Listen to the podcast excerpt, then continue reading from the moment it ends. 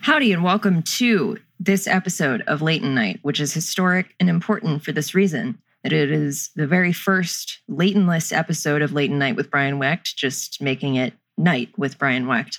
I had some stuff that I had to take care of this week, so I was not around for the lovely conversation that Brian had with our guest, but I guarantee it's fun and that you'll enjoy it. So, in my stead, thought, you know, I would tide you over until next week with a little bit of just, you know, some typical Leighton stuff. So, here you go. I think I ate two bags of crunchy Cheetos last night after my sleeping meds kicked in, but who knows? I just wake up to the detritus of the snack rampage I've gone on from the night before. So I read 1984 for the first time yesterday. Like, I think the thing that stands out the most to me is that when there's a man strapped to a table and there's another man taunting and torturing him, that's erotic. Brian, the spit sucks.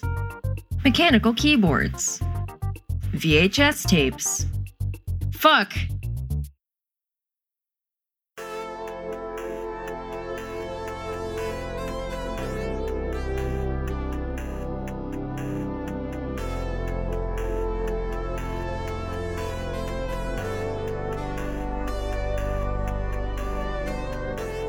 How old is your your kid?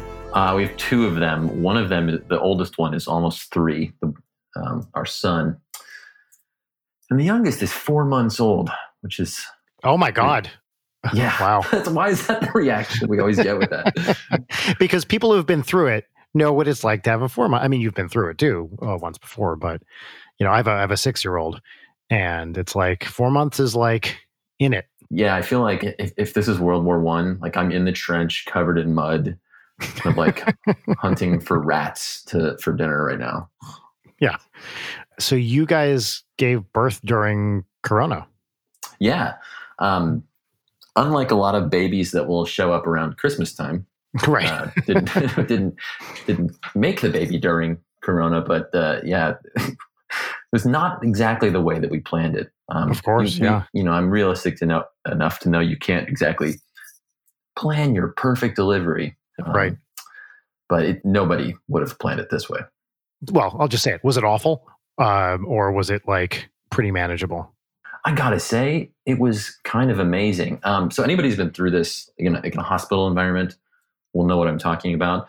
Yeah. Um, you're there, you know, depending on how the delivery goes, for a couple of days in the recovery room and everything, and then you know, it's like the worst hotel room you've ever been in in your life, Mhm. and it's just like it's so loud and disruptive because not only do you have this creature who's like a, a noisy wet potato who doesn't know how to rest and it's just like you're fried. Mom's fried. Everything is already at the height of stress and you're so Yeah. tired. And then there's so much noise because nurses are coming in and out and doctors are coming in and out and everybody in the hallway is visiting their people. And during covid the hospital was so quiet because no one was allowed inside except for us. I was like this Right. is great. Can we stay here for like a week? It'd be amazing. When my daughter was born, she was born in England, and it was just you know it was our first kid, first and only kid, uh, and I was I guess I was expecting them to like take the baby during the night to I don't know give everybody a break and go chill out, but I guess that certainly that option never seemed remotely on the table, and I'm glad it wasn't because we wanted the you know daughter in in our room, but still that that meant that people had to like come in kind of all the time just to like check on stuff. Well, I'm trying to determine if it would be more restful or, or less restful. It sounds like it was more so for you guys to not have people coming in all the time. it, honestly yeah it was it was kind of um considering how like anxious you are eh, going to a pregnancy and covid and this was in april like in the Yeah. height of it And you guys are where? Where are you based? Austin. austin texas yeah Yeah. um and luckily this hospital had their i mean they had it together 10 out of 10 um That's awesome. you know the, the babies were like locked off from the world i mean nasa should study the, the lockdown procedures there like the airlock they created for keeping that maternity ward safe Did you wear a mask like during birth? Yeah, we did during birth. Then they came right off. The doctors were wearing masks, but they always do that. No, right. so this is something I was I, was thinking about a lot. Let's go back to the first kid. Did you read a lot about you know like the classic like what to expect when you're expecting kind of stuff?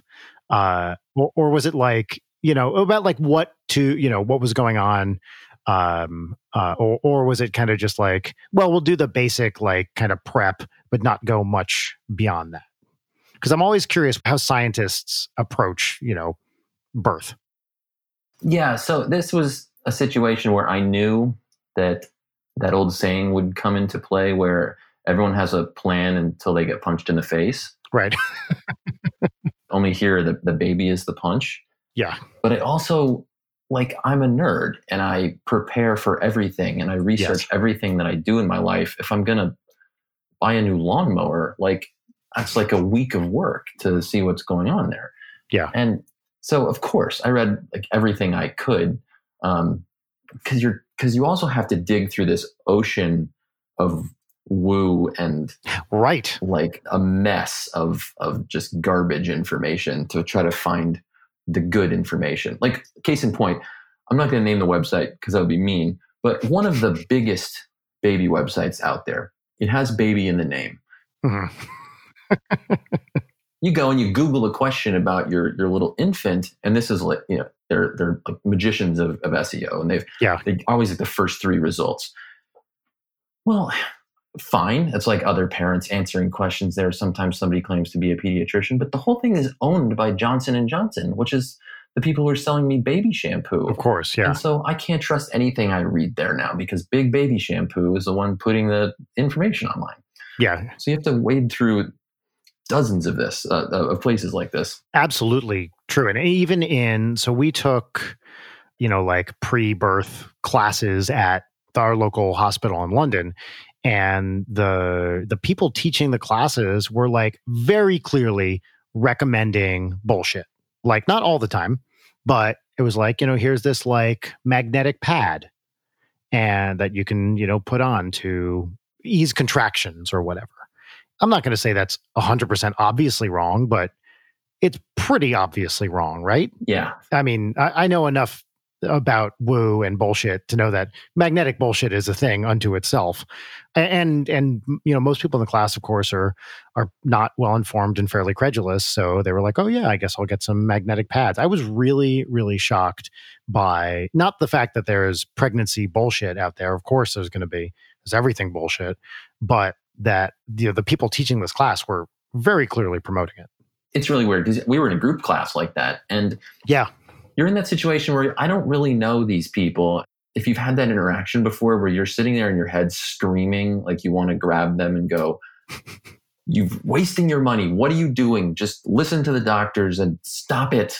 Take that Yes. copper bracelet off. It's not going to help you balance. but then you end up just nodding and going, uh, yeah, I mean, you know, having a baby is just such an adventure. Who knows what you might want to try? And then, you know, I'm kicking myself all the way home because these people lost 50 bucks on a magnet blanket. Yeah, totally. The other thing, you know, it, like it, when you're a scientist long enough, like, or not, not even that long enough, the thing that's drilled into you as you do more and more science. So I don't know if you know my background at all. I'm a physicist by training. You know, it was drilled into me pretty early on that you basically don't know shit about shit. Like you, you know, there's just this huge ocean of things you don't understand. And the battle that I always struggle with is, you know, ba- basically like, oh, this might just be a thing I'm ignorant of. You know, yeah, I have a PhD in theoretical physics, but maybe there's some magnetic thing out there that, you know, is actually efficacious or whatever. And maybe it works. You know, I want to give it sort of the benefit of the doubt to to to begin with, but the warring impulse is no, obviously it's bullshit. Like it's it's 99% chance it's complete crap. So I personally struggle with the, you know, wanting to have an open mind about things, but also, you know, trying to call out bullshit wherever it's kind of obviously there. Yeah. I've kind of a problem with the placebo effect too, because Totally. so like the, a magnetic blanket might make you feel really good and lead down, you know, the, the domino effect happens and something great ends up happening in your body through the magic and power of the placebo effect. Yeah, which is a very real thing, right? Totally. Just indisputably real.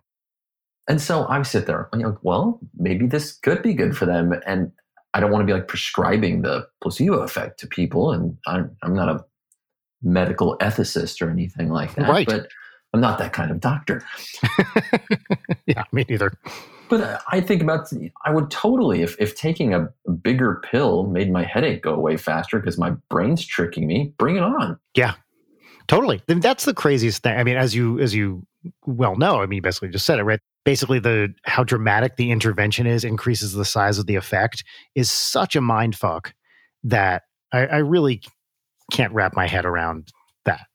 Oh, there's so many crazy examples of it too. Yeah. They've done surgery on people with fake machines and they wake up feeling better having nothing done to them. But because there was beeps and complicated stuff around them when they went to sleep their brain tricks them into feeling better. It's absolutely wild. I mean even the color of a pill can affect right. the brain tricks your body into having the effect. Like if it's supposed to be a stimulant or you know a sedative red or blue can make a difference.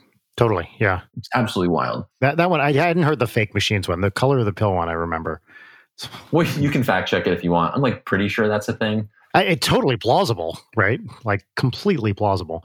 Uh, when that one where they they were like under, and so that was subconscious. There's placebo surgical experiments that have been done to play with people's expectations of waking up, and it, it's absolutely wild. That's crazy. But then you know, the knock-on effect of this, and this is where I started to get more worried and take it more seriously, is the people who might be more likely to to do those things or believe those things or take any intervention that's shown to them by any snake oil salesman that walks through the the birthing class is what happens after their kid's born. Like what are they going to do or not do when it comes to health and or the, and, and well-being of their child? Like are they going to get vaccines? Yeah. Because there's no placebo effect for vaccines. Like they just don't work that way. No, right.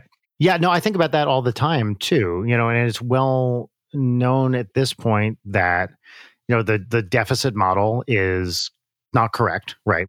Would you say that? Do you agree with that? I would absolutely say that. You're going to yeah. go deep into the the SciComm jargon here. Well, so I just realized that probably our listeners who are not general SciComm people are, uh, I have no idea what that means. So basically, the deficit effect, for those of you who don't know, is the idea that people don't let's just say don't believe stuff because they don't know better they don't know the facts and if we teach them the facts you know if we just educate them then they'll change their minds about whatever it is climate change anti-vax you know anything like that. And it, this has been i would say was the leading hypothesis in SciComm for i don't know whatever until like 10 years ago or something like that maybe earlier.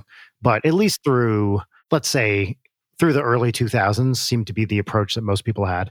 And it, it is just obviously true now that many, many studies have been done that show that just educating people does not actually change their mind. I mean, you might get a couple, of course, but that's generally not the way people work. Would you say that's a fair summary?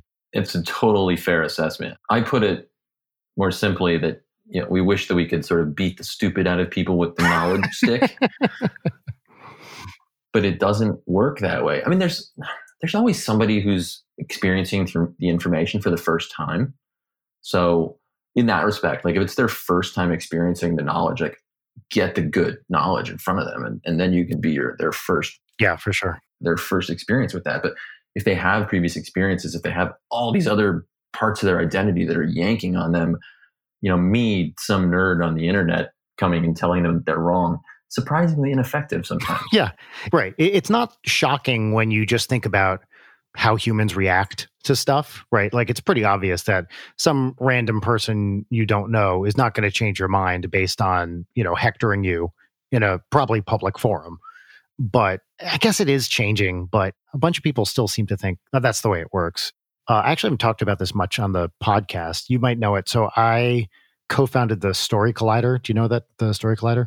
Yeah, I, am I'm, I'm glad you brought that up because I remember talking to your co-conspirator, uh, Ben Lillie. Yeah, walking down the street in San Francisco one summer that I was working there, and he's like, "I've got this idea for this live science storytelling show. I don't know what to do with it." I wonder when that was. Because we started it in 2010. Oh, so I guess it had started by that time. He was asking me how to put it on YouTube because apparently I'm supposed to know something about that. yeah, so we we had started doing you know basement shows in New York around then, and yeah, and you know it was like you know what do we do with it from there? So in fact, I believe so. This is how not that we ever met in person, but I was introduced to you by Liz Neely, who I don't know what your connection is to. So I was at South by and she was like, Oh, my friend Joe's there. You guys should try to connect. And it didn't work out. I remember that not working out. Yeah. Yes. Okay. So Liz is the best. Like she's just a, a wonderful, awesome genius. And I just love her. I think she's amazing. Yeah. One of these like few universally loved people on earth. Like, yeah. Liz, if you're listening, this is how people think of you. It, it is really true. And not only is she universally loved, she's amazing at what she does. Uh, has, has it just been great for the Story Collider? So actually, I haven't been involved with Story Collider for several years now, uh, just because of time stuff. But Liz, we brought her on as executive director when I was there. Actually, she is just leaving, I think, in a few weeks to move on to I don't know what yet, but she's been there for I guess it's probably five, six years now, and is now moving along. But she's just been wonderful for for that organization. Like learning that the deficit model and all of these other assumptions of how people can make other people know better things were not exactly right for a hundred years or more. Yeah. Has shaken it up, right? And when you shake things up, you make people get creative to find new solutions. And like we used to draw pictures on cave walls to tell people how to do stuff. And so it shouldn't be really surprising that stories and doing narratives and trying to get in touch with people's emotions at the same time as their as their knowledge works. Maybe right. we could have listened to tens of thousands of years of precedent on that.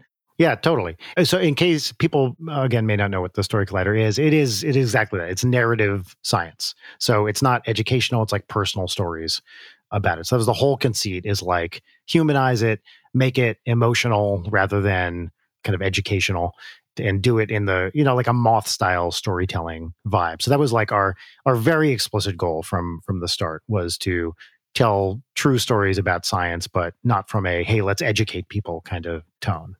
Would you call yourself an educator? An educator i'm comfortable with. I don't call myself a teacher because i know real teachers right. and they do a way harder job than what i have to do but i'm a i'm an educator. Do you use that kind of narrative model a lot in in what you do I mean, absolutely. I absolutely use this. So, I mean, I make YouTube videos for a living. Right. And other science journalism and science storytelling and things like that. But like a main piece is the YouTube uh, game there. Yeah. And yeah, I, I want people to learn things through my YouTube videos, but there's different strategies for that. I mean, I'm, I'm not trying to necessarily make them pass their next chemistry test. I'm trying to make them right. smarter humans that can exist more richly in the universe and make good decisions based on true things. That's my goal. Yeah. And so, uh, yes, stories work. Like when people laugh, they're engaged, they're enjoying their time, they're not hating what they're learning. When people hear a story, they can reflect and they can identify with the characters. They can see how all of these things, these big, heavy things sometimes in science, like you're talking about, you know, quantum mechanics or you know the the deep epigenetics or something like this like these are real heavy things and if they're just hanging by the one scientific string it's pretty hard for people to handle in their brain. For sure. But if you can tie them to all the other things in the world like history and art or music or weird people in history who have done crazy shit then it, it just ha- adds other strings to help support that thing and i think it makes people you know literally tie themselves to it tighter and it helps it resonate more and it helps it stick with them. Yeah. 100%. Like, for example, I remember a lot of physics from my college physics classes, but I couldn't tell you like specifically how various things were taught, you know, or the moment I learned them. But I sure as hell remember very specific stories I heard about Schrodinger, or Einstein or whatever, like the, the people when the when the instructor would take a break from lecturing to be like, and here's a fun story about Schrodinger. The one I remember about Schrodinger, and I have no idea. Actually, I haven't fact checked this, so those are the best stories. So go with it. Yeah, basically, he has this idea for for quantum mechanics, and he's talking to whoever it was at the time. I honestly can't remember. His cat. He was talking to his yeah, cat. his his cat. Yeah, exactly. Thank you. He's given some talk, and everyone says, uh, "Well, Erwin." You know, this is great, but what you need is an equation. And he goes, Oh, I, I, guess so. So he goes off for the weekend. He like shacks up with his mistress in a cabin somewhere and comes up with the Schrodinger equation, you know, during that uh, like affair in a cabin in the woods over some weekend. So that is the story as I remember it. If I brought my work on a vacation like that with my wife, I'd be in big trouble. yeah, can you imagine? Erwin, how did you get that done? Yeah. uh, yeah, and I just remember all these little other little humanizing details about all these figures. Those have really stood out to me. I mean, sometimes what we learn about these folks totally ruins them, but like that's yes. fine too. Oh, no better example now than I mean, there, there probably are better examples, but the one that really sticks in my mind is Feynman, who, by all accounts, was a misogynist creep. Yeah, and you know, certainly a preeminent physicist and architect of quantum field theory and and many many important ideas, but seems to have been you know beloved by many, but also kind of a bad guy in in other ways, especially when it came to his treatment of women. So that's the one that, as a particle physicist, always stands out to me. Is this guy who you know wrote endless books, kind of self mythologizing, right? Uh, mm-hmm. Uh, about you know all these funny stories about he's at Caltech and he's hiding the doors or whatever, or maybe that was MIT. And you know, I think I remember even in high school reading Surely You're Joking, Mr. Feynman, and being like, uh, he seems to really like himself. And now knowing what we know is he's really not not the best dude. No, he really isn't. So for me, the person who got ruined was James Watson. Oh, um, and there's yeah. a pattern here. It's like people who got to write their own scientific mythology, yes, shockingly left out a few of the important details. Yeah, or people even. Yeah, people. In, yes, entire people were were left out of the equation in the case of Rosalind Franklin. Exactly. Yeah. I'm on Team Franklin, just to publicly put that out there on the record, so it's somewhere in the knowledge base of humanity. Good choice. Yeah. So I, through, I can't even remember what now, found a letter with the Fairmont Hotel in San Francisco letterhead. It's written on like one of those, you know, hotel room stationery. Um, it's a letter from Richard Feynman. Fancy hotel at the top of the hill, the Fairmont. I remember passing by it. Lots of flags. It's beautiful. Yeah it, it overlooks all the poor people in, in San Francisco, which is a whole other thing. A hundred percent does, yes. So the letter is signed glycine, which is an amino acid, which we can get back to in a minute if you want to know the history of that. But uh, it is addressed to, um, I should say, glycine is Richard Feynman. It is mm-hmm. addressed to one Jim Watson. Uh oh. Um, so Richard Feynman is on his honeymoon. I don't know which marriage. I don't know how many times he tried it, but um, he is talking about giving a lecture to the biology department uh, at wherever James Watson was. And just, I quote, I would like to try to do experiments with you and the bevy of beautiful lab girls. Oh, oh, grow! Come on. He's on oh. his honeymoon, writing to no none other than James Watson to talk about experiments and the bevy of beautiful lab girls. Like, I just, this is when the floor fell out underneath Richard Feynman in my respect as a human. So creepy and awful. Yeah, gross. So what I remember about Watson is just straight up racist, right? Among other things. That, I mean that that is that is um, pretty accurate. Yeah, he got away with it for a little while in that the old grandpa excuse, like he's from a different time, but we know that that is not like that's still racist. yeah, yeah. It, it does not being old does not excuse bad behavior especially since much of his bad behavior was when he was old. Uh, is he still alive? He, he is through his own hand and you know society waking up and being aware of, of some of his ideas. He's he's put himself in timeout for the rest of his his life. It's unfortunate because these people wrote their own mythology, like we said, right? And and they could have written a completely different story for their life through different choices and yeah. have done such amazing things for the world. And everyone has the opportunity to have your amazing works line up with being an amazing person. These people chose poorly. They were humans. And I remember I read The Double Helix in high school. I read both of the Feynman books. There might be another one now, like the the Surely You're Joking and what was the other one? What do you care what other people think? I remember being given those in high school to read for bio and math classes. You know, is like with math it was like a fun thing, but with biology it was so straight up like summer reading book. So this was, as I'm sure, was not uh, unusual. You know, I'm sure this was assigned to high school and college and whatever classes, you know, constantly. Well, they're full of those those those questions that are the things that spark young scientists, which is like, how does a rubber band work? Like, what is an atom when you think Right. about it? How small is it? Like, these are the questions that YouTubers go crazy with and make our careers on. 100%. Why does a mirror work? You know, these these things that you know maybe aren't going to be behind the working of a particle collider, but are definitely going to make me pause when I'm brushing my teeth for 10 minutes as I question the, my existence in space time. Yeah. Well, I remember one from the Feynman book where he was like, he was kind of, uh, kind of stuck in a rut scientifically and was in the cafeteria and was just like, Hey, I wonder how, you know, like plates are wobbling. Let me figure out the physics of wobbling plates.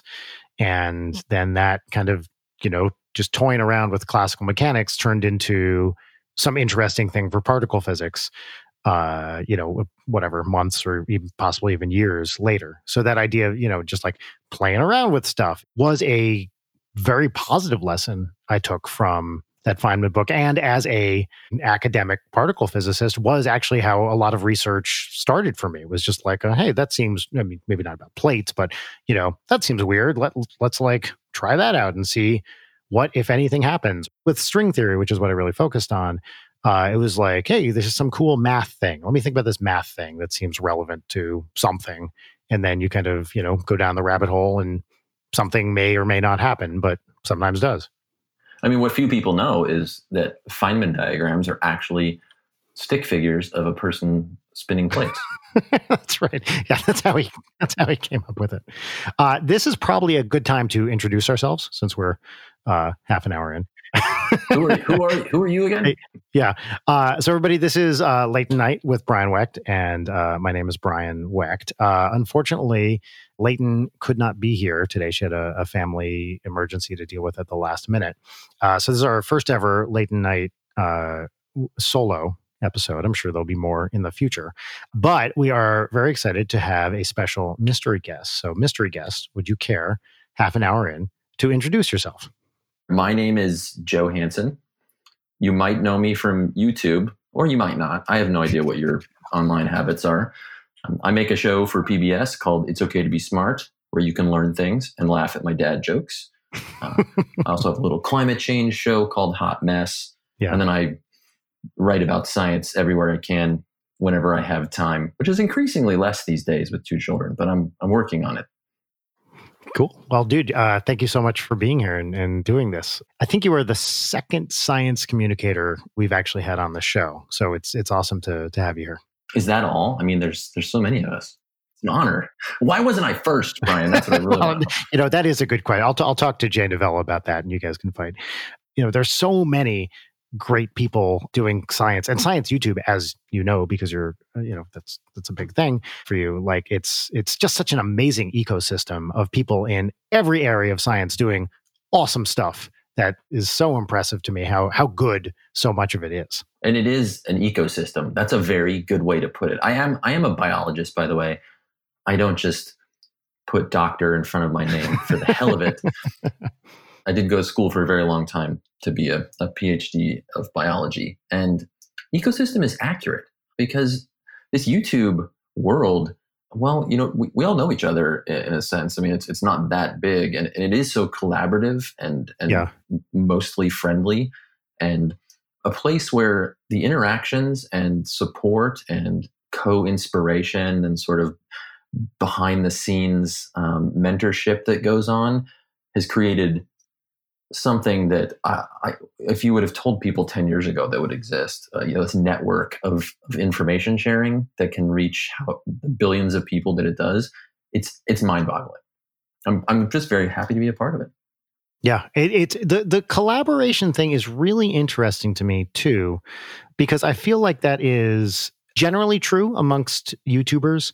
You know, my YouTube career is now almost entirely music videos, but also there's a significant gaming portion of it. In fact, most of the people we've had on this show have been gamers. And I also find that like really fun, collaborative, YouTube kind of spirit to be almost omnipresent amongst other people in in gaming. It's a really really fun place to be, and most people, if you just reach out and you're like, "Hey, do you want to do this thing?" You know, maybe not.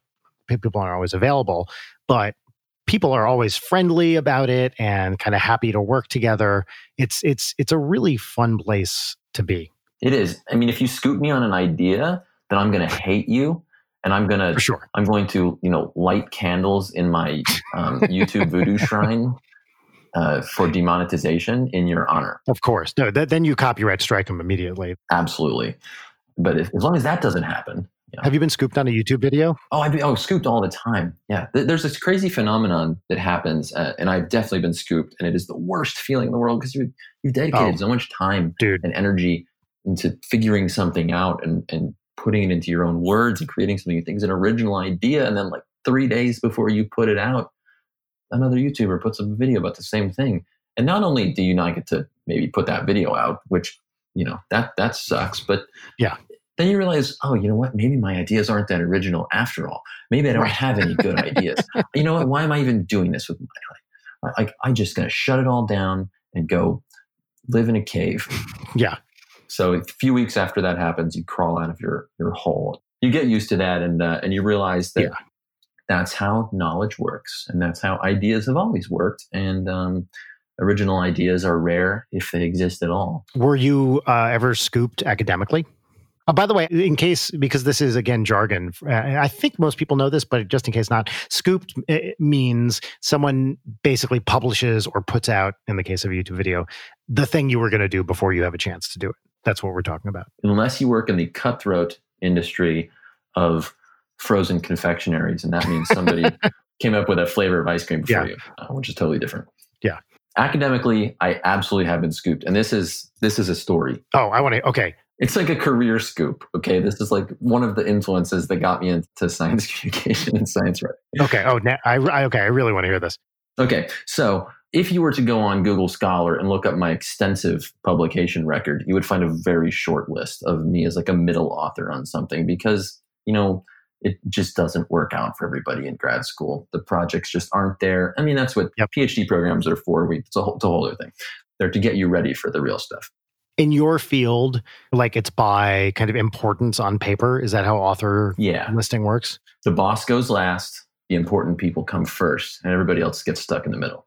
in my field it was always alphabetical like that's it with one maybe ex- one literally one paper i can ever think of which was a very special case authorship is all alphabetical and has nothing to do like reflects seniority or you know driving force in no way at all just tries to be very egalitarian That's a much better way to do it. i agree in the places where you have this author ordership, you create Game of Thrones oh level god politics and subterfuge to get things done. I mean, talk about scooping. People are actively sabotaging others sometimes in order to to to save their own skin because you know your currency is the number of those authorships that you can get. I mean, it's a completely twisted system, and it'll fix itself when a few more generations of old scientists Yeah.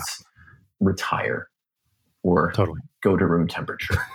oh, yeah So okay, so I'm I'm in grad school, and uh, I, my background is in molecular biology and genetics, and my lab worked on a genetic engineering potential technology. And spoiler, it's not any of the ones you've heard of, because we're sitting there working on something that works really well in like all the simple model systems, like bacteria, and then you get into work in yeast, and you're working your way up the ladder, and you're like, we're going to do stem cells, we're going to change the world this is going to be the, the dream technology. We're all going to be on patents. I'm going to have a science Ferrari. These are the dreams that are going through your head. And I remember the day that the first paper about CRISPR came out because it Mhm. didn't come out from my lab.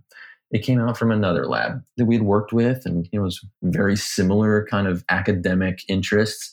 And, Mhm. we, and me and my lab mates just sat there at the paper, just like looking at it, like with a thousand yard stare, like, oh my God.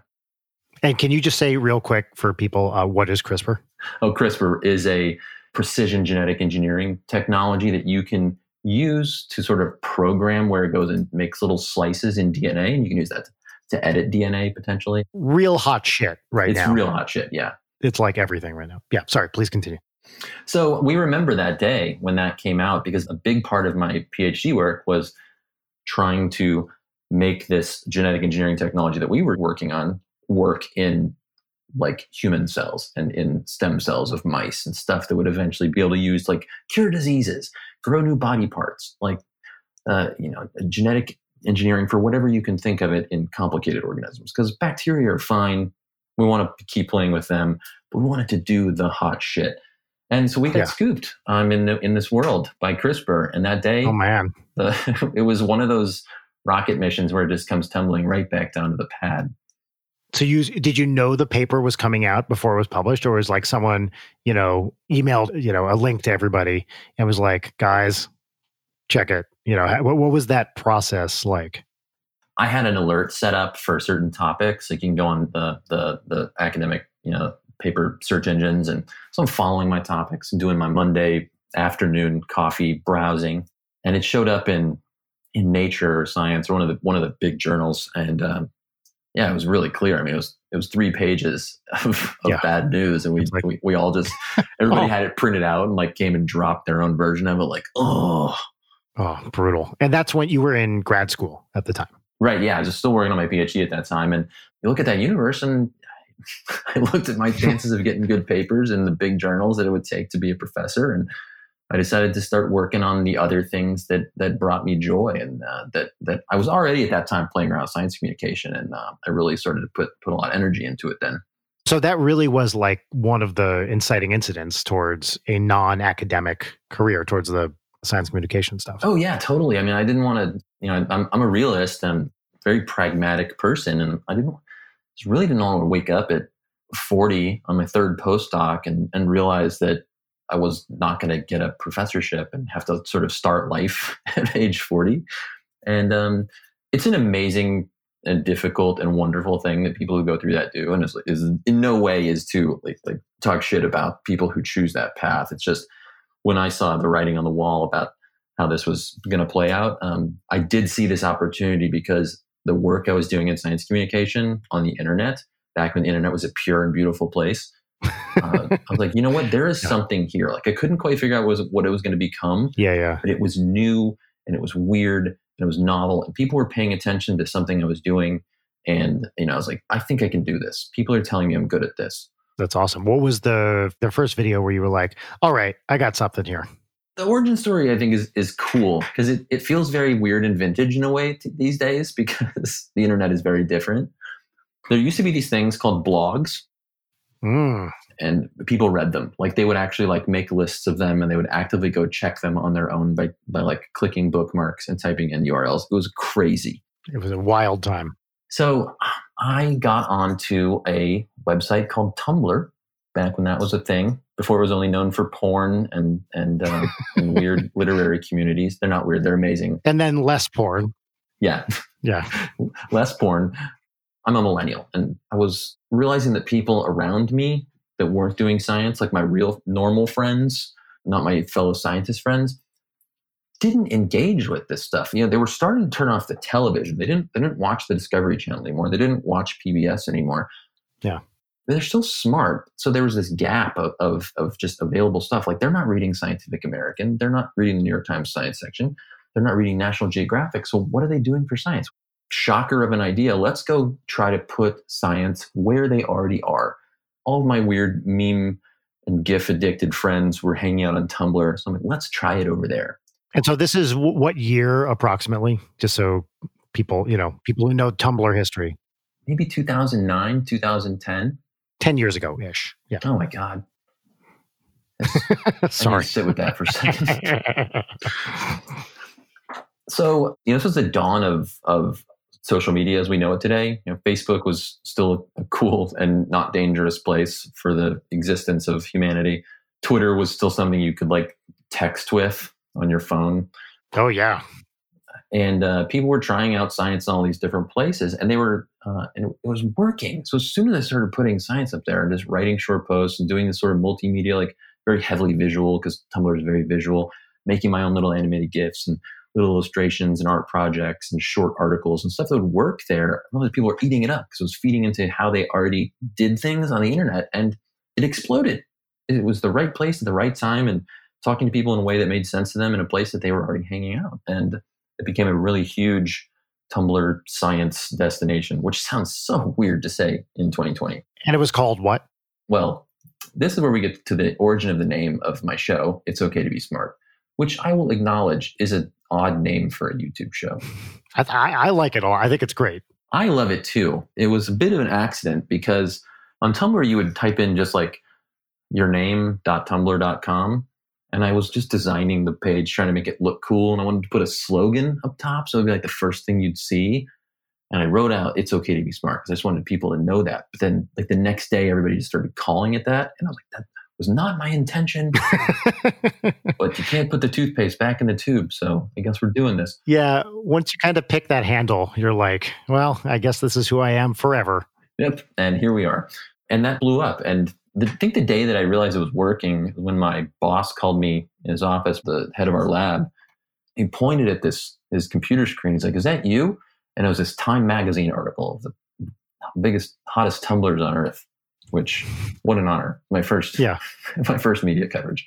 And it's like, oh yeah, that that is me. That's me right there. I do that at home, definitely, only at night, um, and never in the lab while I'm supposed to be doing Yeah. other things.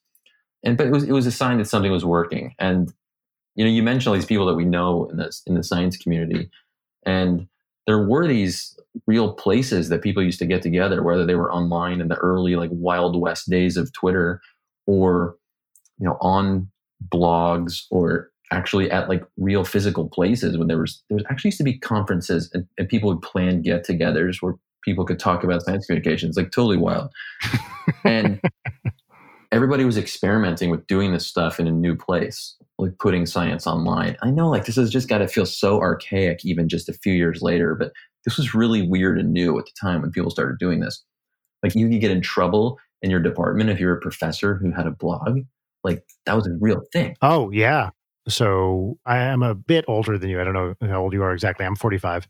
And I graduated, I got my PhD in 2004, and then was a postdoc until 2012, and then got a faculty job. So I was a postdoc during this exact time you're talking about, doing Story Collider, other science communication things as they arose, public talks and, and shit like that. And I was terrified all the time about my mentors, less so my advisor because he was such a cool guy, but the other people that I worked with who maybe weren't as forward thinking, finding out about this stuff that I did, which is not to mention also once I started this comedy band that became now my essentially full time career, where I dress up like a ninja and sing songs about dicks, like I was really scared for a long period of time that someone would find that and basically say, we have to fire you because you're actually making us look bad by doing this comedy stuff. I kind of evaded that because I got a faculty job in England and they're a lot chiller about kind of the sexual morality thing. I mean, it's not like we were, you know, saying anything bad. It was just acknowledging the existence of sex. They call that taking the piss over there or something like that. Indeed, yes. They call it chuffing. Just the existence of being in this comedy band, which dealt with like, you know, kind of adolescent sex jokes. I was pretty sure that if I got a faculty job in the US, which is what I wanted, by the way, uh, not to say that my job in London wasn't awesome. I love that. Uh, I was at Queen Mary University of London. It was a wonderful place, and I would not change a single thing. But my original goal was to stay in this country.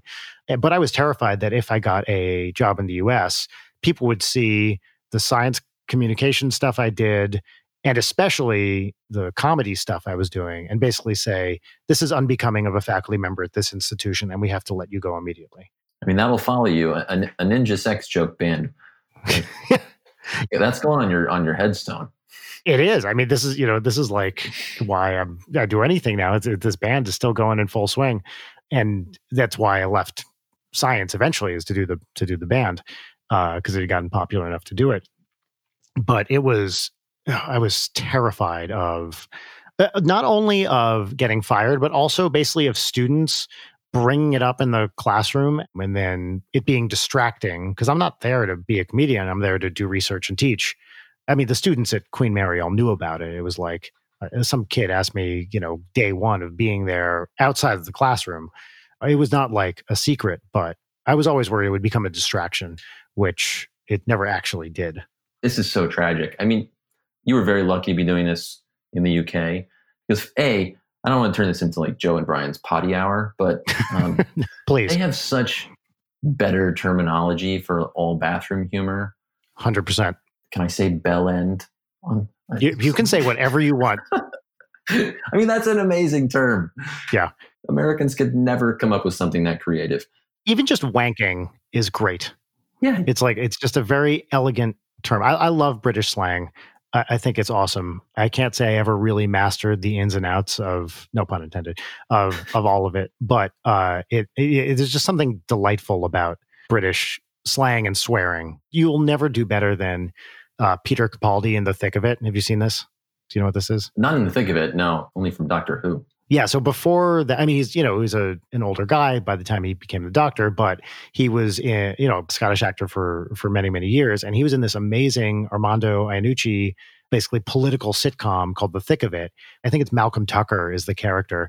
You should just look up on YouTube Malcolm Tucker swearing the thick of it. And it is, it's like poetry coursing forth from his mouth in a Scottish accent, just all of these, these beautifully vulgar things. It's really, really great.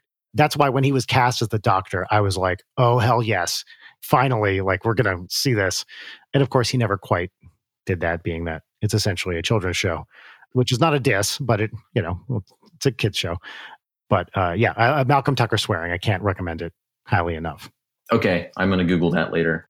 So I mean, this is, this is like a real tragedy, though, of of scientists having to hide this part of them because yes, like when we're talking about the fact that just raw knowledge is not maybe the most effective tool at, at convincing people that they are holding on to wrong ideas or that they can do something better to keep themselves safe.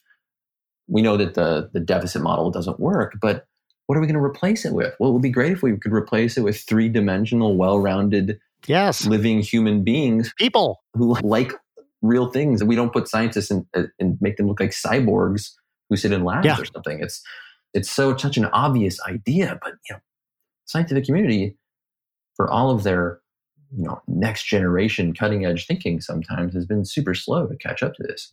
Totally. And also like most scientists i know i don't know what, what your experience was like in biology but my experience in theoretical physics was most of the people I knew, and I really mean like a significant majority, probably three quarters, were amazing, brilliant, well rounded, funny, decent people.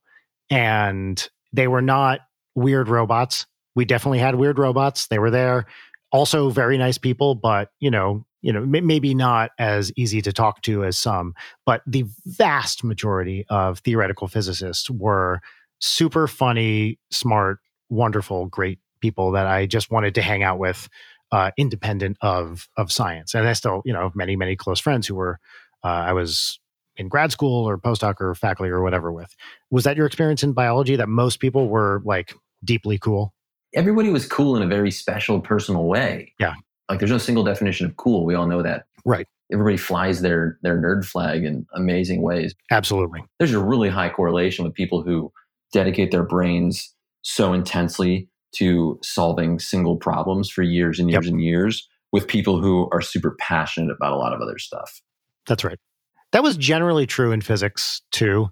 You know, the, the general rule, at least that I found actually to be true in, in science, is I hate hard science versus soft science. I think that's a terrible term. But the more mathematical the science, the kind of, shall we say, odder the people became. I, I don't know if that's actually true, but certainly there was like this hierarchy of ease in social situations that was pretty apparent between math people, theoretical physicists, and experimental physicists. And generally speaking, the math ones were the more socially awkward and then the more experimental ones were the least so. And this is a sweeping generalization that I'm, I would is is not entirely fair, and I admit that uh, upright. So what you're saying is you don't like people that know stuff that's harder than what you know. That that's correct. Yes, and I was I should say I was definitely in theoretical physics. I was very mathematical. So I was way on the oddball side of the spectrum myself. But that meant that I hung out with a lot of mathematicians who were sometimes, not always, more on this like Well, that's a weird dude kind of spectrum. So I'm curious are biologists, as a general rule, like chiller at, you know, in social situations than, for example, physicists? Probably not, but that's colloquially kind of the vibe that I get.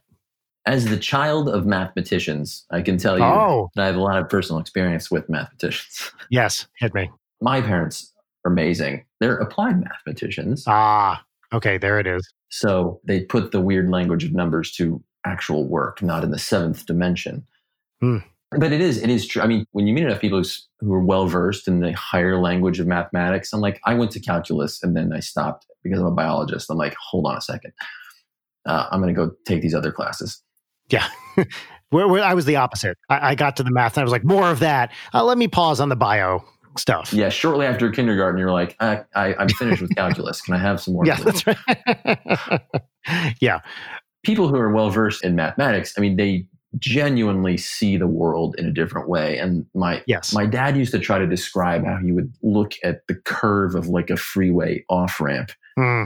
It was it was almost describing the way that Neo sees the things falling in the matrix. It's like computer language and strange characters. As Yeah, yeah, know, I was like, he's wireframing the world. But it was very clear to me at that point, like age 14, I was like, oh, no, you know, you see the world very differently in a fascinating way. Were your parents both academics? Yeah, at times, um, you know, my dad went in and out of, of academia. So he had to keep both sides of his brain working and, and deal with lots of different people. And, and, and that's really good too. And that's why I think sort of like the siloing of, of academics is kind of dangerous because Yes. everybody knows if you only meet people like you and don't have to deal with with other kinds of people that's just a bad situation you don't you don't get the full richness of life then so yeah you had to do a lot of talking with a lot of different people of different backgrounds That was something that I really noticed about the UK university system was the siloing was extreme. I mean, it was like a challenge. Like, you know, the way people work there is you don't have a major, you just go to school for one thing, right? You're a physicist, great. You're only taking physics classes. And that's your whole university education. And that was also generally true amongst the faculty. Like, I knew a couple people in math, but generally speaking, there was no opportunity to talk to people in other departments unless you really went out of your way to do it. The students weren't like taking classes back and forth. Every once in a while someone would, but it was it was very rare. And I know siloing is a very real thing in the US, but in the UK it felt like it was just like next level difficult to do this cross subject kind of chat. i keep this model of, of how science works as like an ever expanding circle and i'm not the only person who looks at it this way it's like an original thought that i came up with but if what we know is an ever expanding circle that keeps extending outward from total ignorance in the caves Mhm. well to push that out becomes these like single pixel activities of extremely narrow expertise right Mhm. and that's just a natural effect of the expansion of what we know that you keep drilling farther and farther down into your holes to find the new stuff Yep. it, it is just a natural side effect. I mean, you are the widget master of a widget that's already seven widgets down in this universe. Yes. So you do become siloed as, like a natural uh, effect of, of how we've built science. Yes. But that's why it's the people who throughout history are the most innovative and successful and and novel. There's a clear pattern that these are people who draw ideas and inspirations and connections and and all kinds of different things from many places of, of thought, like not just single lines of thought. I mean, like it, it's so fascinating to people today that like Einstein played the violin and Carl Sagan could write poetry and was one of the finest writers of our time. Yeah. Or that, I mean, I'm sure there's other weird hobbies out there. Oh, um, yeah, I'm sure. Who sings? Doesn't somebody, somebody's got to be. Oh, wait, you're in a band. Yeah, I'm. I'm in, yeah, I'm in a band. Uh, famously, Brian Cox That's it. Right. Yes. was a keyboard player. The hair, man. Yeah, it Yeah. always gives it away. Oh, you think of Brian May or Brian Cox? There's two kinds of rock and roll hair. There's Brian Yes. May rock and roll hair. That's right. And there's Brian Cox rock and roll hair. That's right. There's there's there's Poofy and Floppy. Yeah, it's like it's like Journey versus Led Zeppelin. Yeah, exactly. One thing I feel like with science that most people outside science don't really appreciate, and I'm going to sound like I'm saying something negative, but I'm really not, is most scientific careers are built on, hey, I learned this trick in grad school and now I'm going to repeat it for the rest of my life. or maybe as a postdoc, like learned it in grad school, perfected as a postdoc. This is the thing I do. And, you know, when you have a hammer, everything looks like a nail. So I'm just going to point myself in different directions that kind of work out this way. And a lot of, like you said, pixel research, sometimes very, very good research gets done in this way. So, for, first of all, I think people don't really understand that outside of academics, that it's a lot of people build careers on getting good at basically one tool and then they figure out how to apply it in interesting, cool ways. Is, is that fair for biology as well as physics? Yes, absolutely. I mean, I have strong feelings about the idea of geniuses, which we can get to if you want to. I would love to, absolutely.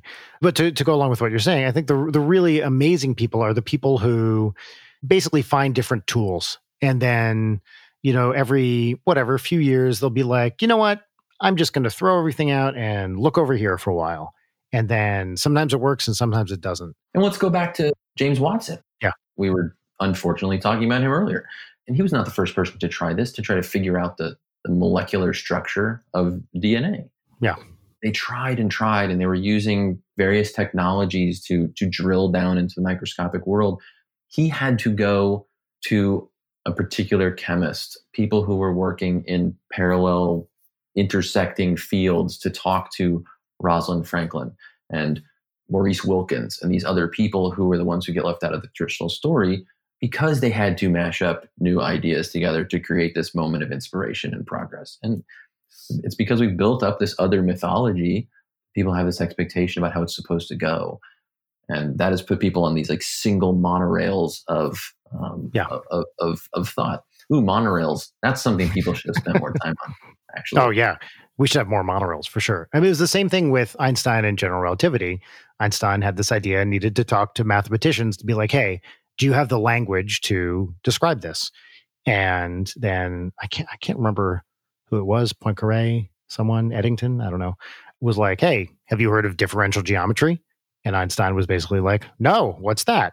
Well, boom, general relativity gets invented because there's curvature structures that just exist. And an entire new thing is is born because Einstein had to learn a bunch of math, basically. I, I don't know who he learned it from either, but I do know it was a male. That's that's safe. Yes, safe to guess. I'm actually embarrassed that I can't remember the name of who. I can hear everybody writing on Twitter. Fake physicist Brian Wecht can't even. Yeah, actually, yeah. Well, that is true. Fake physicist. Actually, I like that description of myself. That is 100 percent what I am now. This name, I I'm not embarrassed that I don't know. It's Marcel Grossmann. Does it have one of those cool the beta thing? Yeah, B B double S. Not where I'm seeing it, but I'm sure it did. Right. That's how I'm taking it with me in my heart. There's no way he didn't write it that way. Okay, Marcel Grossmann. I don't know what that name is, and I'm not going to spend the time googling it right now. I'm glad it wasn't some like you know Cartan or some huge you know mathematician person. Yes, huge Cartan. Everyone's like, why yeah. didn't you think of Cartan? to me, Cartan's a big deal. Okay, but also probably was alive. I I have no idea when any of these guys lived. Uh, probably Cartan stuff is before that. Anyway, I'm not going to get into Cartan, but Cartan is a legit big deal uh, in in mathematics. But circling back to your uh, like seven questions ago, yeah. are there fundamental differences between biologists and physicists and how they you know how they interact in the real world? And I mean, not every biologist actually has to go out into the real world. Like this is the you know, this is just like physics. There are like 17 different kinds of biologists. Why did I pick that number when it's obviously wrong? I don't know, but yeah. there are many. And you know, some of them do have to go out and put their hands in the dirt and dig things up and chase worms and fish. Others, like me, I mean, I was the type of biologist who sat and mixed clear liquids together all day long and you know sprayed them on petri dishes. And it's it's so wild, actually, how diverse these fields are to even group them under the, these these same headings sometimes. Yeah, to call everything biology or you know, or, or even physics or whatever, it feels like different worlds. A big thing that I mean, you'll know more about this than I do. So I was a postdoc at the Institute for Advanced Study right when they started their systems biology group there. So for people who don't know, it's very mathematical biology. Probably some people would call it more math than biology. And I remember that being like, I don't know if debate is the right word, but discussion that biologists seem to be having of like, wait, this is biology? Like you're not doing bio, you're just, you know, doing data science or something like that. As a biologist, was that like a conversation that was going on in your department? Was that something you were super aware of, or was that like a thing only the math people were talking about? I remember the first people to come in and be like, "Yeah, we're you know we're starting this. It's called systems biology," and the first truly shocking thing about it was that it would felt like you were integrating and blending all of these other little feudal states into one larger nation. Yeah, and that was like that was that was like whoa whoa whoa. You have like you're gonna have a whole part of your lab that's just computers. Like you're putting carpet in part of your I know, lab. right? That's what do you mean? You're not a real biologist. And there was some reaction like that. It was like, well, you the lab upstairs has got carpet. They're not real biologists.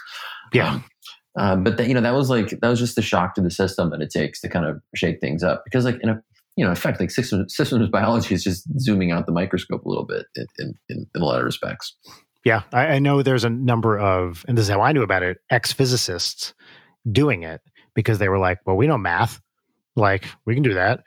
In fact, a, a friend of mine who was a, you know, doing, had a good career as a string theorist, like just switched over to bio at some point and then had this very influential paper on uh, influenza vectors that became like a big deal. And now he's a professor at Columbia Med School. Like, it, it seemed like an opportunity for people to throw math at biology and come up with some cool stuff. And I got to tell you, biologists don't appreciate that. Like Right. there's a reason that we're biologists. yes, that's right.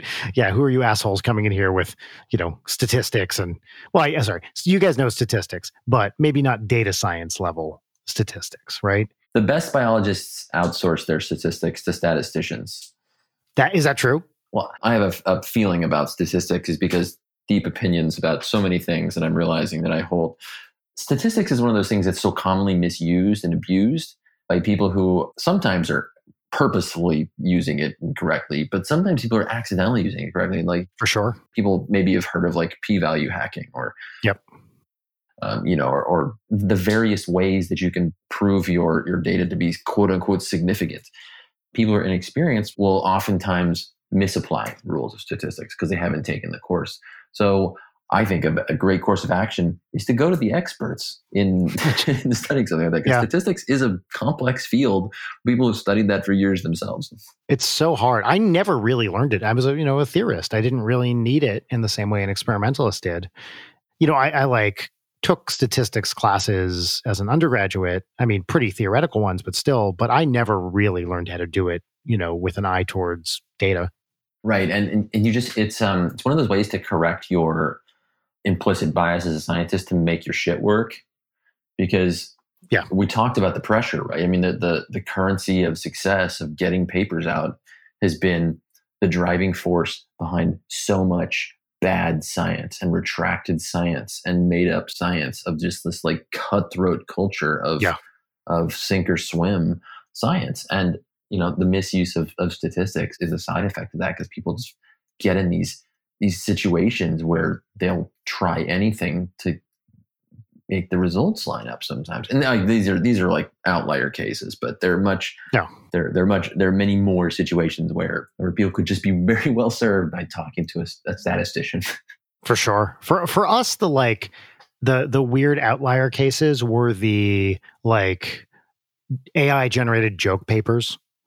You know, Yeah. I'm sure you've seen these where it's like there there's a bunch in computer science and you know, it's the kind of thing where for profit, you know, conferences or publications will just like put fucking anything through their doors as long as you pay them to do it. And people would always hold this up as, you know, a marker of how science is broken, which okay, I get like these for-profit things are pretty lame, but uh, I'm not going to extrapolate from that to like the entire enterprise of science is a disaster. Uh, although it clearly has some major problems.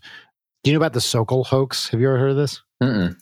So this is a big thing in physics and philosophy because this guy, Alan Sokal, who is a physicist, wrote a paper called The Hermeneutics of Quantum Gravity, which was like complete nonsense from a physics point of view and got it published in a like philosophy journal. And as I recall, a fairly well-known one. And this is like in the 80s maybe. So a long time ago. So before kind of the modern era of publishing and people lost their minds over this, over like, you know, oh, philosophy's bullshit, man. Like, look, they'll just put anything through. And I don't know. I think that's the wrong lesson. I, I have a real thing against physicists who diss philosophy. I think it's a eh, fundamentally misguided thing. And Neil, no one is more guilty of this, by the way, than Neil deGrasse Tyson. Oh, I knew you were going to bring his name up. Yeah. Wait, who's most guilty of it? Put it out there clear. Neil deGrasse Tyson. Yeah, he has said extremely dismissive things about philosophers, as have many other scientists. But like, I, I hate that. You know, well, philosophy doesn't matter. To me, the the lesson of the Sokal hoax is shit's complicated, and some stuff is going to fall through the cracks. So, like, yeah, and it was kind of done in a bad faith way too. It doesn't mean that the entire subject of philosophy is bullshit or something like that.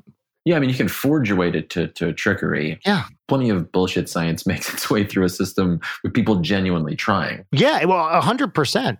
One thing that is interesting to me, I don't know how, how prevalent this is in bio, is for physicists, we have the preprint server, the arXiv, and essentially peer reviewed articles for theoretical physicists are basically non existent. Like, no, no one I know goes to the officially published version of an article that you can just download the preprint for. So there's this informal peer review, which has generally been pretty successful that happens with physics. But my understanding among most of biology is that's not quite how things are happening there. Is that right? Yeah, there are biology preprint journals and some people use them, but it just goes back again to this this cutthroat scoop culture and yeah. When your future as a scientist can depend on on that one make or break paper and you know like getting the millions of dollars that you need to survive the next three years for your lab depends on you being the person to put a single result out and people yeah. get so protective and and neurotic to a point where you know their their homeland level obsession of of, of like keeping their, their their secrets and it's it, it gets a little bit out of control because it, it, it does take away that collaborative nature of science that has worked yeah. so well and it's not always for the best like people got to take yeah. care of their their ideas we want these scientists to stay you know to stay afloat and and keep moving yeah. forward and get the funding they need but man you know this is like we got some this is like so inside baseball. No, I know. I, it's great though. Baseball is a sport that people yeah. play. the money thing is really interesting to me because in theoretical physics, there's no money. We're cheap. Like we need, you know, a computer and a chalkboard or whatever. So I was a postdoc at Harvard when I got my faculty job. And humble brag. Well, look, it's a place that exists that I was at. Okay. So the point is, I was at this, you know, big, prestigious university that had a very conscious like approach towards patents and things like that. And as part of my deal with my university in England, I needed to basically postpone that for a year so I could be at Harvard for the, you know, a bit of my postdoc and then go over there. But I needed to like basically have kind of a joint position for a while. And so Harvard, like I had to talk to all these deans about, you know, crediting and things like that. And finally I got up towards like uh, some someone at the top of the food chain who was was the last person I needed to approve this joint position.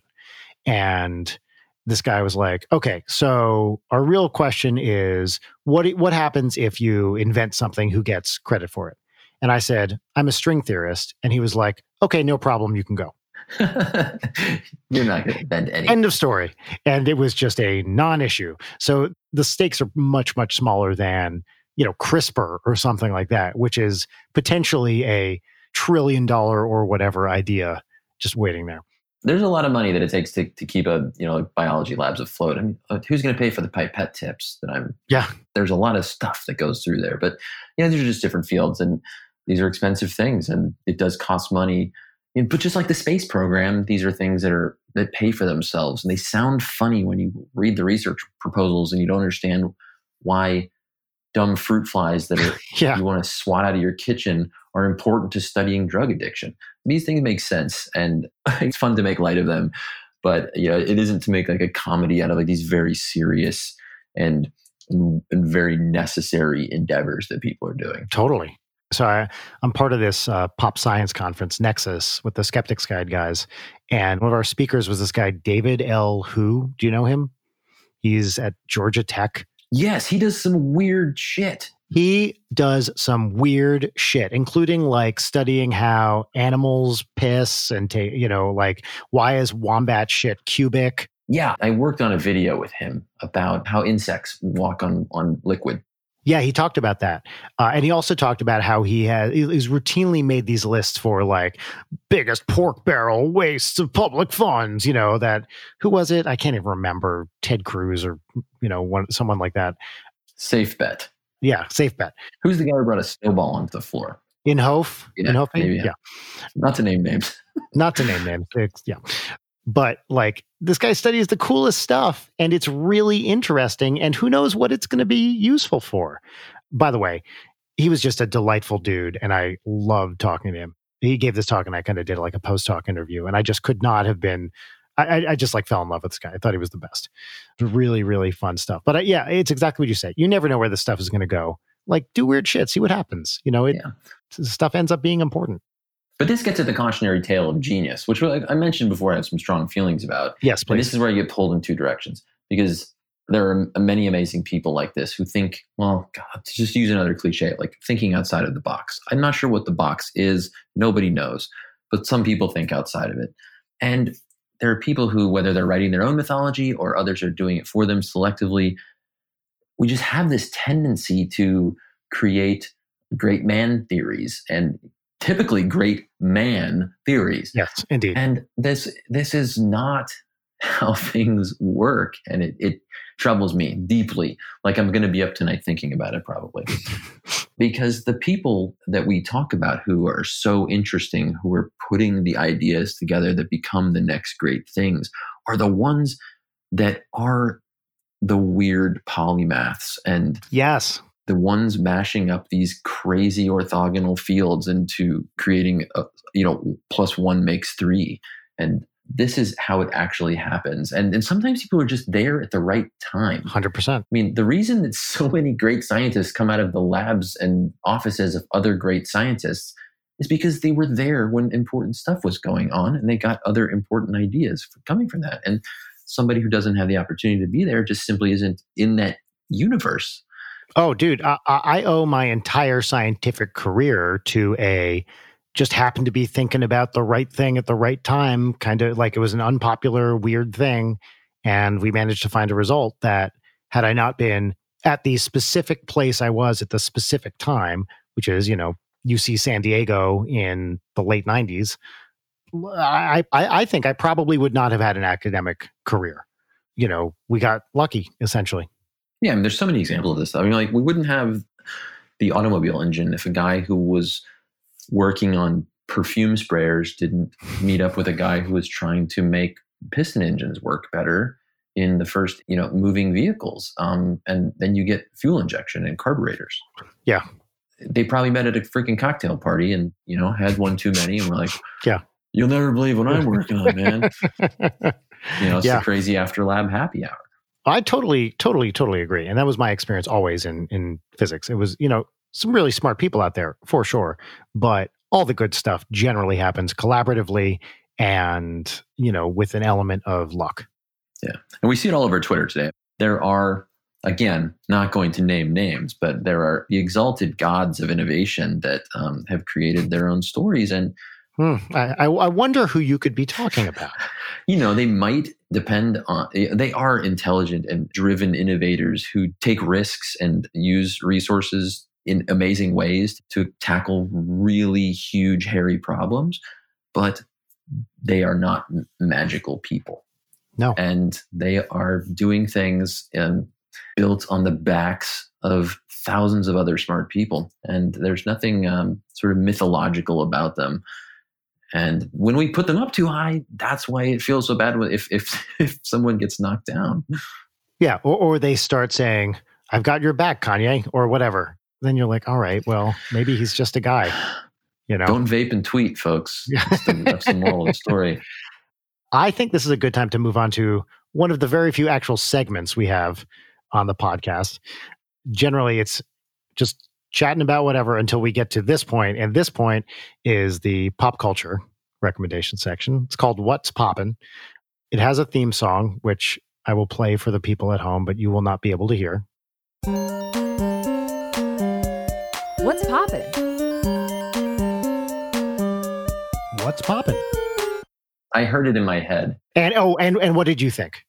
You know, it's it's um, it, I honestly didn't like it. Like if I could just, I, I think you'd have the same opinion if you heard it in person.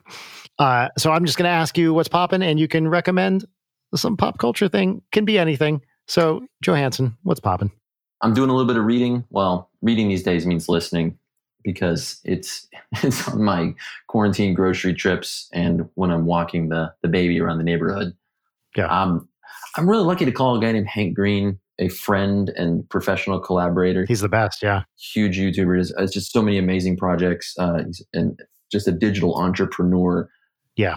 But he pisses me off because he's such a great writer too, and he has two books out um, that I've just gobbled up in the past few weeks. Dude, I, I've been meaning to get to what, what's the first one? Uh, beautiful, An absolutely remarkable thing. absolutely remarkable thing. That's been on my shelf to read for a very long time now because I love that dude. I think he's amazing, and I've been very eager to read it and just haven't like gotten to it yet. But it, it's it's incredible, huh? Yeah, it's it, and he just came out with a sequel, Right, right. a beautifully foolish endeavor. It's spoilers galore to even try to talk about what these these books are about, but something weird and possibly extraterrestrial shows up, and then the internet happens to it and happens to people, and it is the most just current and human science fiction and and emotional science fiction story I've encountered. I just like Hank. God damn it, man! Why are you so good at stuff? Be worse at one thing. Yeah, seriously. Yeah. I think it's technically young adult, but it's, it's just so great. Like I, I hate that things have to be labeled that way, and I, I- hope that people will check that out. I love both of them. They're great, rich stories, and the characters are rich and feel very now and like feel like actual Hmm. kaleidoscopes of, of humans. They have just so many edges and so many colors to them. They're they're so anti trope. It's great. That's awesome. Can't recommend them enough. Hank is also one of the people where I'm like, that's how you use Twitter. That right there. I, I love the way his social media presence, specifically Twitter, works. Do you have those people where you like you like and want to retweet almost too much of their stuff and you feel like you're going to look a little weird? Yes. Like Hank definitely gets to that point. Ed Young is that for me. Yeah. I'm like, okay, I can't retweet every single thing Ed posts. Like, I gotta like dial it back a little bit. But everything that guy posts or indeed writes, because he's a brilliant writer, is is the same thing. So th- for me, it's it's Ed. Like, okay, I gotta dial back on the Ed retweets because it's it's it's seeming a little thirsty. It's almost cliche for people who do science writing to just be like, "Oh, Ed, we love you," but Ed, we love you. You're you're great. Um, so that's what I've been reading and, and listening to. Uh, the, it's fantastic, and it is a great audiobook. Like people prefer to get their books that way. It's just not every audiobook is a great production, but this one is. Does he read it? Uh, he does have a little part in the in, in each of them, but particularly the second. Cool. Uh, this is, I mean, I'm not the first person to catch up to this, but uh, Schitt's Creek is Oh. is great. Yes, it is great. Everyone knows this. I've been having this problem with trying to tell other people about Schitt's Creek, where you have to do the thing where you're like, give it time. Yes. I hate to say that about stuff but it's true. It is hundred percent true. because you're like, why why couldn't it just be good from the beginning? If it was truly great, wouldn't it be great from the beginning? But I think because of what the show represents and what you're watching the characters do, I do think you have to be with them uncomfortably for a while before the whole show pays off. Yeah, completely. It, it's true. Season one is a slow burn. Still great stuff, but then it really gets moving. I love so many of the people in it before Schitt's Creek, Eugene Levy, uh, Catherine O'Hara. I mean, Chris Elliott, like it, it's Oh, so dude. incredible. I, I, I could spend all day just watching Chris Elliott on old Letterman videos on YouTube. Absolutely one of my comedic heroes.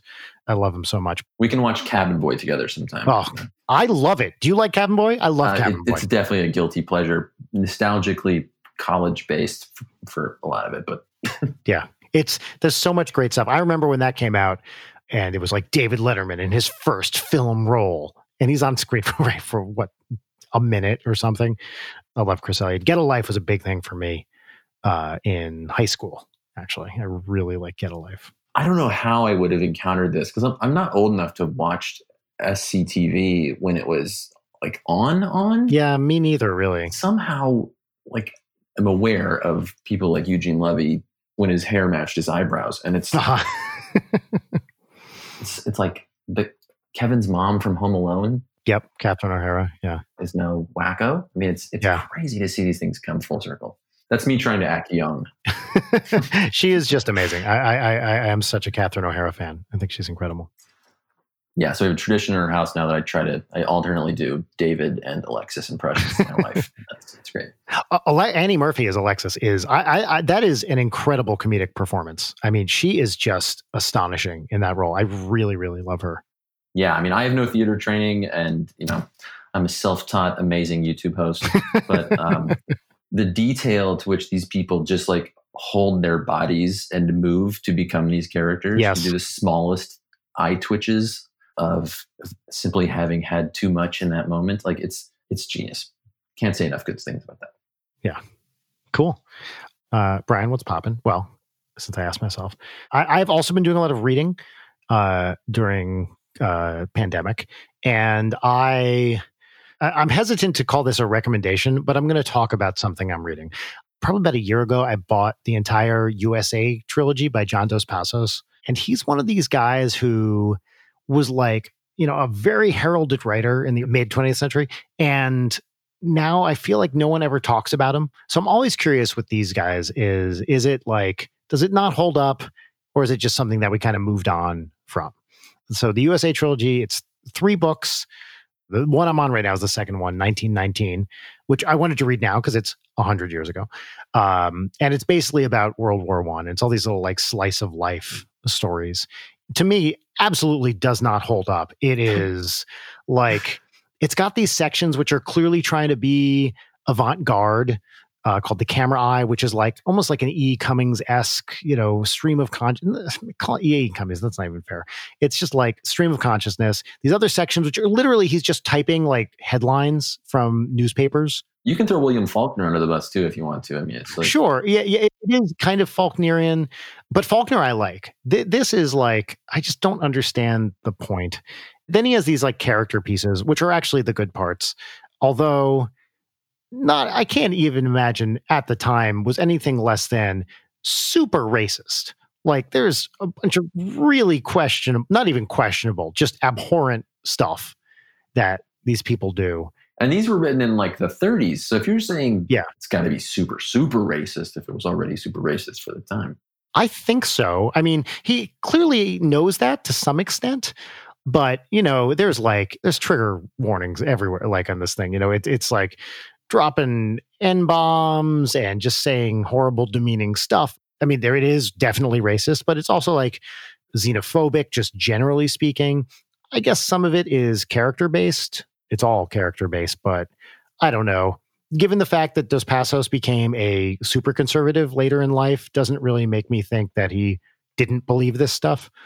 But it's interesting to me to you know to read these books from almost 100 years ago about events from 100 years ago and i'm in that thing now where i'm literally halfway through the whatever it is 900 pages of the full trilogy and i feel like i have to finish it because i've gotten this far You're deep in the sunk costs and you're just like, I'm not going to have uh squandered so much time. I know that's a dumb way to think. I know it's a classic fallacy, but I just I have to do it and it's it's such a slog. There are parts that are great. There are parts where the writing is really really compelling, but Well, hey, lots of people finished Ayn Rand books for the same reason. oh, never. I'm never going to read an Ayn Rand book. I like you couldn't pay me to read one of those. I just do not care. Uh have you ever read any? I've read some and then I put them down very fast. Yeah. my my favorite favorite Ayn Rand thing was when they made the first of the Atlas Shrugged movies and it bombed at the box office. There was an AV Club headline that said "Free Market Rejects Ayn Rand Movie." Yeah, it's almost too perfect. I thought was pretty great. Yeah, so USA Trilogy by John Dos Passos. I can't actually recommend it, but if anyone wants to experience it along with me, or if anyone's read it and can defend it as being good, I would be very interested in in hearing that because I, you know, it just seems like the kind of thing that people used to talk about but don't anymore. It's so interesting to see the things that were like exalted as great that Yes.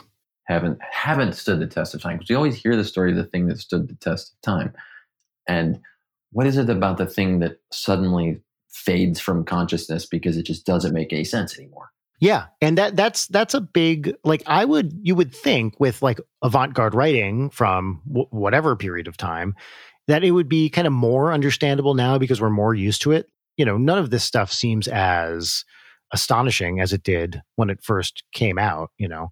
You know, I'm I'm I'm not a stupid person like I can understand the words that are being put in front of me, but it's just that thing where I cannot focus on anything this dude is saying. And I, I would think it should be easier, but it's uh, at least for me, I, I am not getting some of the weirder stuff happening. So it, would be interesting to look at like English class curricula from, I don't know, the 70s, let's say, 50 years ago, Mhm. and just see what they were like, you know, they were assigning as classics and how many of them still exist. Right. And uh, uh, yeah, exactly. I mean, it's funny that we still, the classics of today are, I mean, not 100% overlapping, but many of them are not different from the classics that like my parents were reading. Totally. Mark Twain is still on the list. Still on the Um, list. for And- great yeah. reasons. Uh, but, but the, I think those truly great works, like just to use Mark Twain as an example, is he was able, um, purposely or accidentally, to tap into experiences and commentary that could be reinterpreted in different times and have unique value in those times. And that's Yes. that's the secret sauce, right? That's the of literature. Yep. 100%. You know, as much as I hate reading Charles Dickens, like he was able to do that too. And the people who are great are, are able to kind of tap into that versus being a you know, zeitgeist works, but Yeah. Somebody reinterpreted. So something else, not to get too far down this uh, rabbit hole, A couple scientists talking about literature. This is what people tune in for. I, I did read for the first time a couple years ago Pale Fire by Nabokov. And that book, I was just like, this is the best thing ever. Just, I, I could not put it down. I thought it was so just beautiful and well done and interesting. I mean, Nabokov being, you know, famous for being beautiful and interesting, and you have to look up 20 words on every page. But like, it was interesting to have a fairly recent thing in my mind where I'm like, okay, that's a classic, not from quite as long ago as uh, USA, but 100% holds up and is every bit as compelling, I would imagine, now as it was back whenever it was written in the, I don't know, 60s or something. And you know what his secret was? Was he was a big science nerd. Nabokov was a lepidopterist. Yep. He was a butterfly collector. And I personally attune much of his success directly to his love of butterflies. I think that's fair. He certainly talks about him enough. like, yeah, it's, you know, he, he's just incredible. And the fact that, you know, it's like, okay, well, now I have to look up this Russian phrase. Now I have to look up this French thing. Now I have to look up this English word, where she was not a native speaker of, but certainly knows more words than I do. It's pretty intimidating to read those books. Right after that, I read Ada or Ada or Ardor, or I guess if you pronounce it in British, it's Ada or Ada, or however you're Mhm. supposed to say that. I think it's supposed to rhyme, basically and that was a, a much tougher slog because it's also like a parody of every 20th century novel which i don't think i knew enough to to really grok like it starts out as clearly an anna karenina thing and then it, i'm sure it went a million other places where had i known literature specifically russian literature better i would have been more into it but that one was a was a tougher slog One of my favorite things about Nabokov ever uh, is he, you should Google this. There's a page that surfaced of his personal copy of The Metamorphosis by Kafka. oh really and he was like as a person who knows about insects trying to figure out what the hell he turned into that's awesome it's it's very very cool I love it. All right, final segment. This is uh, the only other segment. It's called Peaches and Lemons. So this is something that my dearly missed co-host Leighton, I'll just say it, ripped off from her family, uh, where they do a little gratitude exercise and they say one lemon, which is a kind of bad thing going on, and three peaches, which are just things you're grateful for. So here's the theme song for that right now. Peaches and lemons.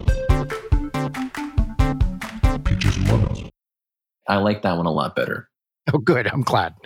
No lemons because life is kind of a big lemon right now. So we're not saying any negative shit. yes our mouths and our butts are all puckered Yeah. we can take that as uh, granted that there's enough bad stuff going on right now. But we're just going to share three good things uh, going on. So I'm happy to go first, but if you'd like to, Joe, you are more than welcome to as well. Well, if you're happy to go first, go first, and I'll go Okay. last. Great, I will do it. Number one, first speech. I went to the uh, the doctor today to get my retinas checked. I have severe myopia, like minus sixteen in both eyes. Wow, that's a large number. Yeah, it, it's it's it's pretty messed up. I'm fairly famous for wearing glasses, and just for reference, and I'm like minus one and a half. Oh my god! If only. I, I literally think I was minus one and a half when I was like five, and it's only been worse from there. But my retinas look great, so that's good to know because I've been told for years, like, get ready, dude. you're at severe risk of something tearing or whatever. Uh, hopefully that'll never happen. It's definitely not a sure thing, but at least for another year, my retinas have survived, so that's good. The second peach is this is not going to start out sounding like a peach, but it really is a father of a friend uh, who had been struggling with Alzheimer's died a couple weeks ago. And I'd met this guy several times, and he was just a really beautiful, wonderfully smart, funny, deeply educated dude. His name is John Toms. Uh, he was a Columbia Teachers College and and various other things in in New York. And his memorial service via Zoom was on Sunday. And Rachel, my wife, and I attended along with like 200 other people. And it was this beautiful celebration of this really wonderful man's life. And there was singing, and people read stuff they, they had written, old college friends. By the way, it was also a great collection of aging New York intellectuals, which was just, I mean, what a bunch. Yeah. the hair on display was, oh my God. You know, it's like an army of Fran Lebowitz's. It was so great. Everyone's competing with like what kind of modern art they've got in the background of their Zoom. hundred percent. It was so great.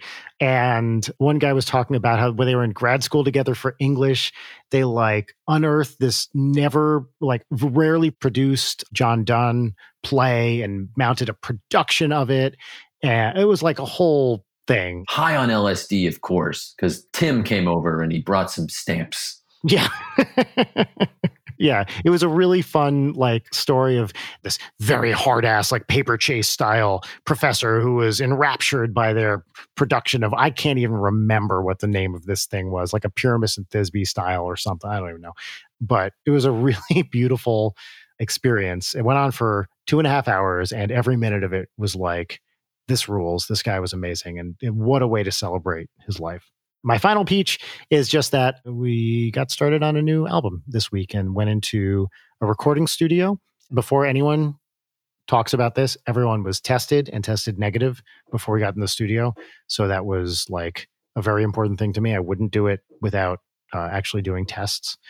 But we were able to record in the studio that Prince used to record Purple Rain, 1999, and a bunch of other albums from the 80s and we got to use his board like his console Wow. and it was like just this magical room. People like the albums that have been produced at this place at sunset sound in, in hollywood are just incredible. Like zeppelin 4 was recorded in part not in that room in a different room. Elton john van halen all this like you know. God, you know, man, in a universe between two people who have a very naturalistic, humanistic view of the Yeah. universe, but then you walk into a space like that, and there is something really, really special. Yeah. Uh, about being, and and it's it's really, really tough to put your finger on. It challenges a lot of your assumptions about the world. Totally. But it, you feel like you're part of a tradition, right? There also is a very material thing you can put your, at least your ear on, which is the room sounds dope. Like the console sounds amazing. So there's a reason Prince loved it is because you get great sounds out of it, which is not just true in any recording studio. So you can actually listen to the stuff you're doing and think, oh, yeah, that's that's it. But you're also right that even independent of the actual, you know, wave files we got at the end of it, for me, it was like th- there's a there's a bathroom right there in this little part of the of the studio, and I'm like, that was Prince's toilet right there. Prince Yeah. definitely took a dump in that toilet. Prince doesn't take dumps. He didn't No. take dumps. No. That's the other thing. Is, you know, his body just magically floats stuff away. I tinkled. anyway, if it really it was an honor to to be there, and it was just a joy to be in the presence of other people. You know, it's not risk free, nothing is, but we felt like we were as safe as we could have possibly been about it. I'm reluctant to honestly even talk about it because I don't want to encourage people to get together indoors. Yeah, I think we all know by now, don't fucking do it. But we did it in a, a safe and responsible way. Otherwise, we wouldn't have done it. So it was nice to see people for a bit too. It's amazing that um, that this has sort of reconnected us to just the most basic ingredients of happiness and satisfaction of just like humans. Yes. I'm I'm just happy I remember how to talk to people that we've been able to converse for this long. I've been genuinely worried that I'm going to like forget what it's like Right. to interact with another living creature that isn't my family. Yeah. Joe, what are your peaches? I mean, this first one was really hard to keep it out of pop culture, but it has just genuinely been such a gem. There's a YouTube channel that I and many other people found in the past few weeks. These two twins Oh, dude. Yes. that live in Indiana. Twins, the new trend, I believe, is their YouTube channel. Mhm. They're two black teens. They're in their early 20s who grew up listening to only hip hop their entire lives. And through some string of challenges or events, you know, there's a big reaction video culture on YouTube. And, and, and they decided Yes. to go and do reaction videos to music they'd never listened to before. And they have just the most genuinely, purely happy and amazing reactions to songs that, you know, like many of us who listen to music a lot have heard hundreds, maybe thousands of times. And uh, uh, like they listen to Dolly Parton singing Jolene Yeah, I saw that one too. I watched that one too. Yeah. and they are like they are stopping this video this this song and like leaning back like screaming like damn jolene and taking apart the story like they don't they don't know who dolly parton is or what she looks like or where she comes from or what she represents and they're experiencing this for the first time and when you watch them you like i was re-experiencing these things for the first time it is just the most pure thing that i have found on the internet and they have hundreds of videos. They put out like 10 videos a day of them listening to music. And so many of them are good. Uh, they listen to like they listen to the Everly Brothers. Oh, really? And it's like Wow. and you're like you thought it was the dumb song from from Ghost. And all of a sudden you lean back and you're like, whoa, whoa, whoa. Like to hear it through I don't want to say like the eyes of a child, but these are these are adults. They're not children, but you know, that purity is there of like the way that like I feel like I'm like like toddlers experiencing something for the first time. It's just so so cool. And they they have a really natural chemistry together and they're just yeah, full of joy and really fun together. Yeah, it's so great. Um, you'll be in a rabbit hole of pure happiness there. I just gotta say, garbage trucks. Garbage trucks are amazing. I've got a I've got an almost three year old Pretty great.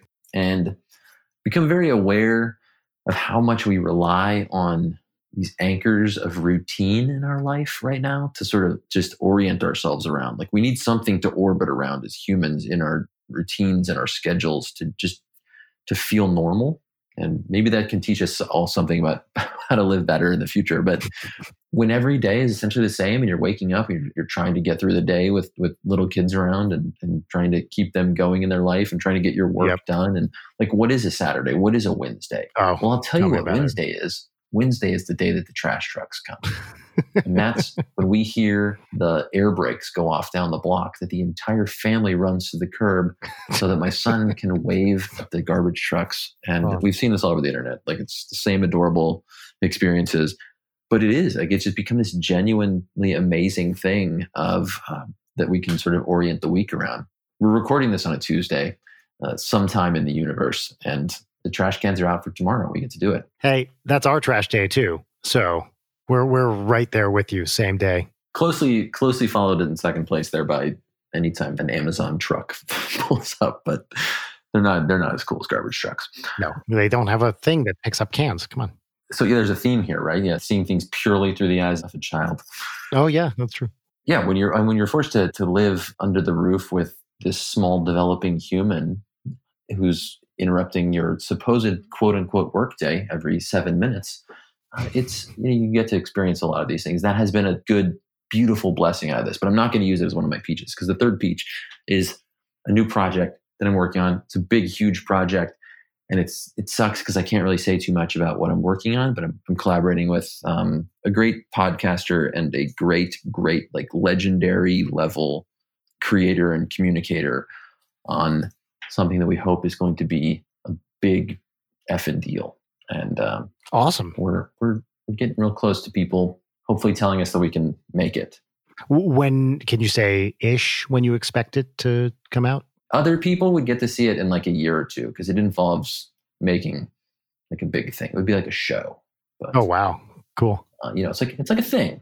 We've been working behind the scenes to create a really great idea and, and put some really cool ideas together. And, and people who've worked in media and, and you know tried to plan big projects. You know, it's like this was this is a lot of the hard work and before you get into turning things on and doing a lot of editing and stuff like this. But we're Yeah, for sure. we're at this point where like people we're we're, we're done and people are going to tell us they like it hopefully and, and we get to make it and That's so exciting.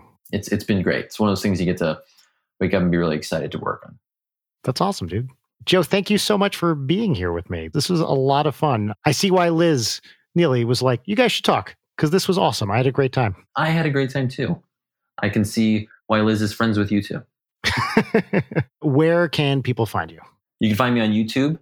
Uh, just search "It's Okay to Be Smart." Hundreds of mostly interesting and hilarious videos. They're waiting to teach you something. You can find me on Twitter and Instagram at Dr. Joe Hanson, like the band. Awesome. Well, thank you everybody for listening. I am very curious what reactions are going to be to this Leightonless episode. So let me know. I'm sure this won't be the last time. It's a one host uh, thing. So hopefully people uh, people do not miss. I mean, I miss her dearly, of course, but hopefully you thought this was okay. I had a great time. Thank you, Joe, for joining me. Thank you everybody for for listening. And this is the end of the podcast. Goodbye. Awesome. Leighton Night is produced by Brian Wecht, Leighton Gray, and Jarek Centeno. Follow us on Twitter at Leighton Night, on Instagram at Leighton underscore night, or email us at leightonnight at gmail.com.